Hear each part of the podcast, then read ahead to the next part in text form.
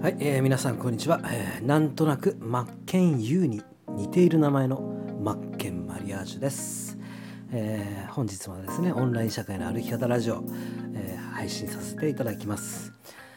えー今回は、えープロフィール作成のポイントというお話をさせていただきますが前回までのおさらいやっていきましょう、えー前回はですね、えー基盤構築ってやつですね。要はすなわち、えー見込み客お客様これからファンになってもらうために、えーご自身のラジオに来てもらうと。あなたの声を聞いてもらってそしてそこから関係構築を築きそして商品やサービスへ提供するっていう流れを築いていきましょうねと。すなわちラジオから始めるオンライン集客を作っていきましょうというお話をさせていただきました。で前回は基盤構築が必要ですよねと。仕組み構築動線構築とかいろいろありますが基盤構築まず最初の一番土台部分になるところをやっていきましょうと。で、えーそこにはですね、えー基盤構築っていうのを真ん中に柱にドドドーンと置いた時にその周りを支えるものプロフィール作成のポイント今日やることですね。だったりとかターゲット層ペルソナの設定あとはコンセプト設計、えーあとはウェブツールテンプレート商品やサービスの設計サムネアイコンロゴ SNS の運用これらが必要になるよねっていうお話をさせていただきました。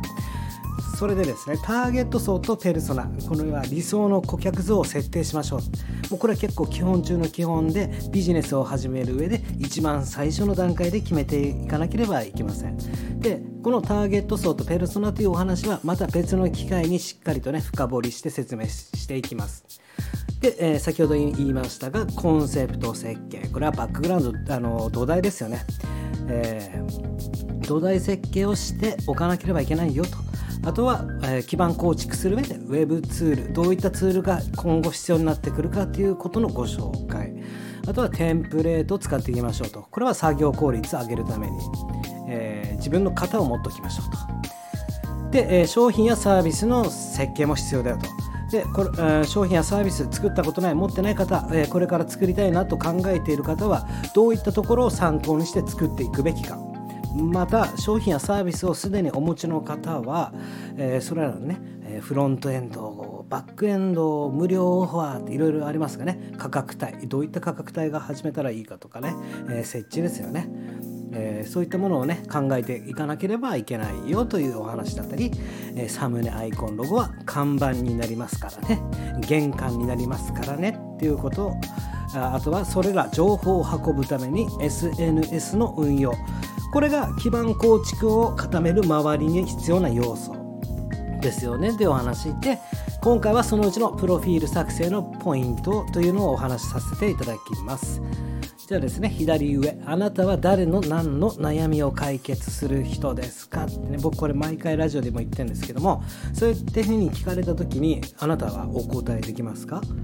ね、一体あなたは、ね、あなたのラジオ配信に来ました、ね。えーまあすごいね。いい感じ面白そうですね。しかしあなたは何をしてくれる人なんですかと。どういった楽しみを与えてくれるんですか、えーあなたのラジオを聞く価値ってありますか？ってことですよね。それを最初ね冒頭部分で説明してあげましょうということです。あだったら聞いてみようじゃないか。興味あるなと。であなたは誰の何の悩みを解決する人ですかということを最初にね、まあ、時間かかってでもいいからここを固めておく必要がありますよと。それで、えーここもねなかなか、えーまあ、思い浮かばないよっていう人もいると思うんですけどもそれはなぜかというとターゲットとかねペルソナ誰に伝えたいかを決めていないからなんですね。なかなか埋まらないのがまず別の機会にもお話ししますが、まあ、ターゲット層とかペルソナ、ね、理想の顧客像を1人決めようっていうのがなかなか難しいよっていう方はまずは自分だったら嬉しいなとか自分だったら聞きたいな。自分というものを、えーペルソナにして、えーこのあなたは誰の何の悩みを解決する人ですかを決めていったらいいと思います。で僕の場合ですと、えー僕のプロフィールページ文はどういうふうになっているかというと冒頭部分に、ね、この部分です。ねあなたは誰の何の悩みを解決する人ですかはネットで自分の商品やサービスの売り方がわからないあなたのためにオンライン社会の歩き方を教えます。っていうふうにしてます。何の悩み解決するんですか？オンライン社会の歩き方を教えます。商品やサービスの売り方がわからない人に。っていうことですよね。で次に、えー、職業や経歴はっていうことですね。まあ、じゃあ僕はどういうふうにしてるかというと普段は何してる人なの？ということで、えー、在宅オンラインで、えー、海外輸入のネット販売のやり方やセルフブランディングのやり方。であとは自分の特技やサービスをオンライン社会で売りたいと思っているのだけどやり方がわからない人の全ての悩みを解決する教室オンライン教室を運営しておりますと。こういうふうに書いております。まあ普段はこういった仕事をしてるんだよと。もっとね細かく言えばそうやってね物販輸入して自分の自社ブランドを持ったりとか販売したりとか EC サイト運営したりとかありますよ。アマゾン販売したりとかいろいろありますがまあ割愛してですね分かりやすいように伝えております。で次座右の銘や大切にしている価値観。これも必要ですよね。あなたはどういった世界観が好きですかというか価値観ですよね、えー、僕自身は、まあ、だったらこうしてみたらっていう向上心の提供が好きですと。で、えー、まあ、座右の銘としてはこの客観視こそ最速最短って思ってるよと。やっぱり客観視して物事を見ていくっていうのはとてもね大切なことだと思ってます。自分のことってねあまりよくね自分自身分かってないっていうこともあるじゃないですか。だけどもそれをいざ客観的に見るといろいろ見えてくることってあるよねと、えー、だったりあとは大切にしている価値観で言うと、まあ、出会いは一瞬出会えば一生っていう言葉を大切にしてます。ね、えー、であとは一人でも多くの人がネットで生計を立てるようになれたらいいなと思ってます。ってことも書いております。えー、これね文字にするとちょっと長めになるんですけどこのスタイフで、え、書いてるから文字数が限られてるんで結構長めに書けるんですが Twitter、Facebook、Instagram その他ね、え、ブログもそうですけども、え文字数って決められてると思うんですよ。なのでそのプラットフォームによって、えー、当てはまる文字数、えー、その文字数以内で収めなければいけないんで、えー、そこはね、え文字数が何ぼとかは、え調べてもらってそこに、え埋まるように書いていかなければいけませんよねっていうお話です。だけど最初にこの型を作ってしまうと何ぼでも省略ってできると思うんですよ。ねえー、ツイッターだったら何ぼでした？160だったかな160の中にポイントポイントねキーワードキーワードで盛り込むこともできると思うんで、えー、その辺は最初にドカーンときっちり作ってあげればあとは分解できるよっていうお話です。はい続いて、えー、座右の銘、えー、大切にしてる価値観言いましたよね。えー、そして次に僕が書いてるのは主にどんな人にじゃあ一体聞いてもらいたいかってことですね。ここでやっぱりターゲットが出てきますよね。聞いてもらいたい人のこういった人に聞いてもらいたいというターゲットを持ってくるよと、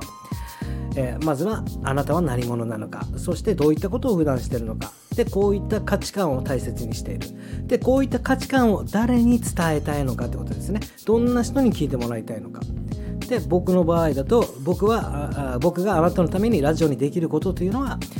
ね、実践的なレクチャーだったりとか在宅ワークで生計を立てるために必要なこと。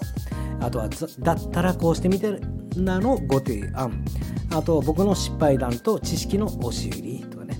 例えばこんな方に聞いてほしいだと他人の時間に生きる会社勤めを辞めたい方。あとは個人事業主になりたいと考えてる方。あ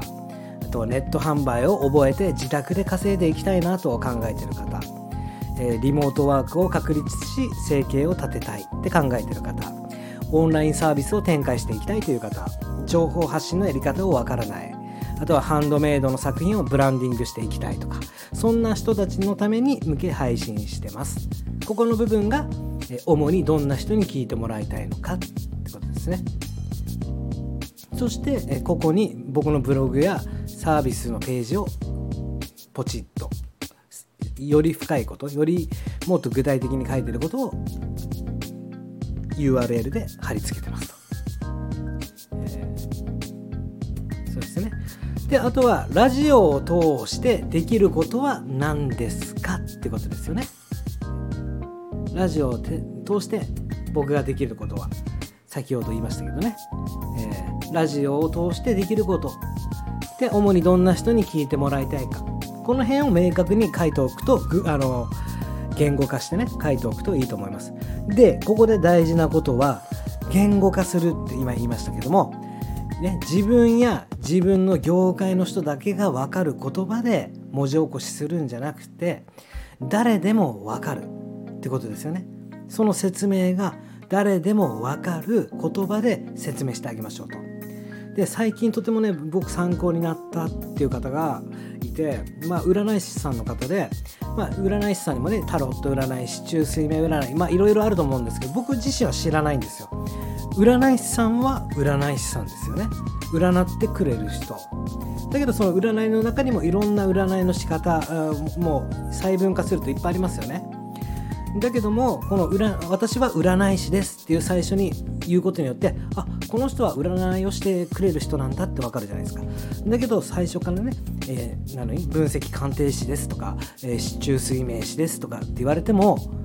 初めてこれから占いのことを知ろうとする人はわからないですよね。だから言語化するというのはあなたやあなた自身あなたたちの周りの業界用語ではなくてもっともっとえー、まあ、小学生でも分かるって言ったらオーバーかもしれませんが世の中の人たちが分かる言葉で言語化してあげなければいけないこれが大事になってきますということですね。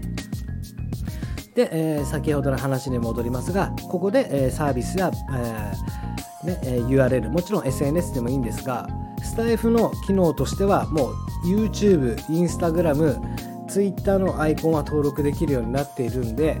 まあ、サービスや商品サービスページがまだないという方は、まあ、Facebook とかでもいいですし、そうですね、うん、ここは何か、例えば、SNS の中の投稿のページでもいいと思います。プロフィールじゃなくてね。えー、この辺は何でもいいと思うんですが、まあ、とりあえずここに飛んでくれと。詳しいことは、私のことをもっと知りたいんだったら、ここに来てくださいよっていう誘導ポイント。ここに設置すると。そして、えー、例えば僕の場合聞いてもらいたい過去の配信ランキングっていうのも設置してますね。配信の過去の配信。今まで配信してきましたよね多分。でその中でもここの配信は聞いてもらいたいなっていう思う部分があるんだったらそういったのもここで URL 付きで設置しておくといいかなと思います。で最後に僕は何をしてるかというとターゲットが検索しそうなキーワードやハッシュタグを設置してるよということですね。このキーワードやハッシュタグもちろんまだまだねスタイフは検索機能使われてる方は少ないと思うんですよ。もう多分ある程度フォローしてその中であこの人やってるな見に行こうで時間潰されてると思うんですけどもこれから新規で入ってくる方やっぱり最初はちょこっとは検索したりするかなとは思うんです。まあ、そういった方のためにじゃあその検索窓にその人たちはどういったことを検索するだろうかっていうのを考えてハッシュタグで設置してあげるといいと思います。僕の場合はじゃあ自分のラジオ配信に来てくれる人はどんなことを検索窓に入れて、え、キーワードを入れてたどり着くだろうかっていうのを逆算するわけなんですよ。で例えば会社を辞めたいとかね、まあ、リモートワーカー。あとはネット物販。あとはブランディング、え、在宅ワーカー在宅勤務。個人事業主、えー、自分だけのウェブメディアを作りたい方とか、まあ、副業。なるべくここは大カテゴリーの方がいいと思います、えー、もちろん細かくね、えー、さらに、えー、複合キーワード的な感じで、えー、ニッチなキーワードを入れてもいいと思うんですけどもニッチなキーワードで設定するということはそれを検索する人も少ないよねっていうお話です。だったら大カテゴリーを狙ってここに設置しておくといいと思いますこれらはもちろん順番は、えー、あなた好みでいいと思うんですけどもおすすめはやっぱり最初にあなたは何をする人ですかというのを冒頭部分に持ってくるのが一番理想的ではなかろうかと思いますのでぜひ試してみてください。今日はですね、プロフィール作成のポイントというお話をさせていただきました。えー、ということで明日は明日はっていうか次回はですね、えー、次回はじゃあこれですね。ターゲット層とペルソナの設定、えー、ターゲット層は何歳から何歳までとかね、え理想の顧客像とはどんな人かとか、えまあ、ペルソナをどうやって決めていったらいいですかと。理想のたった1人決める。理想の顧客顧客像を決めましょう、えこれも重要になってくるんでよかったら聞いてみてください。ということでありがとうございました。じゃあねやっちゃるべ